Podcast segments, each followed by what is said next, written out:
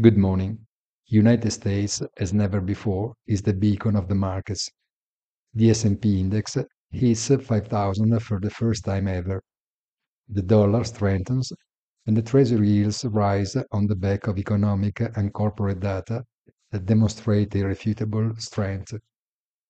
Weekly jobless claims have once again highlighted a tight labor market that may worry the Fed but is at the same time the fuel for consumption growth.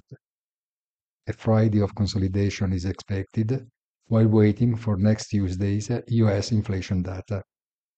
Have a very nice weekend and don't forget our weekly commentary punto della settimana on our site easy-finance.it.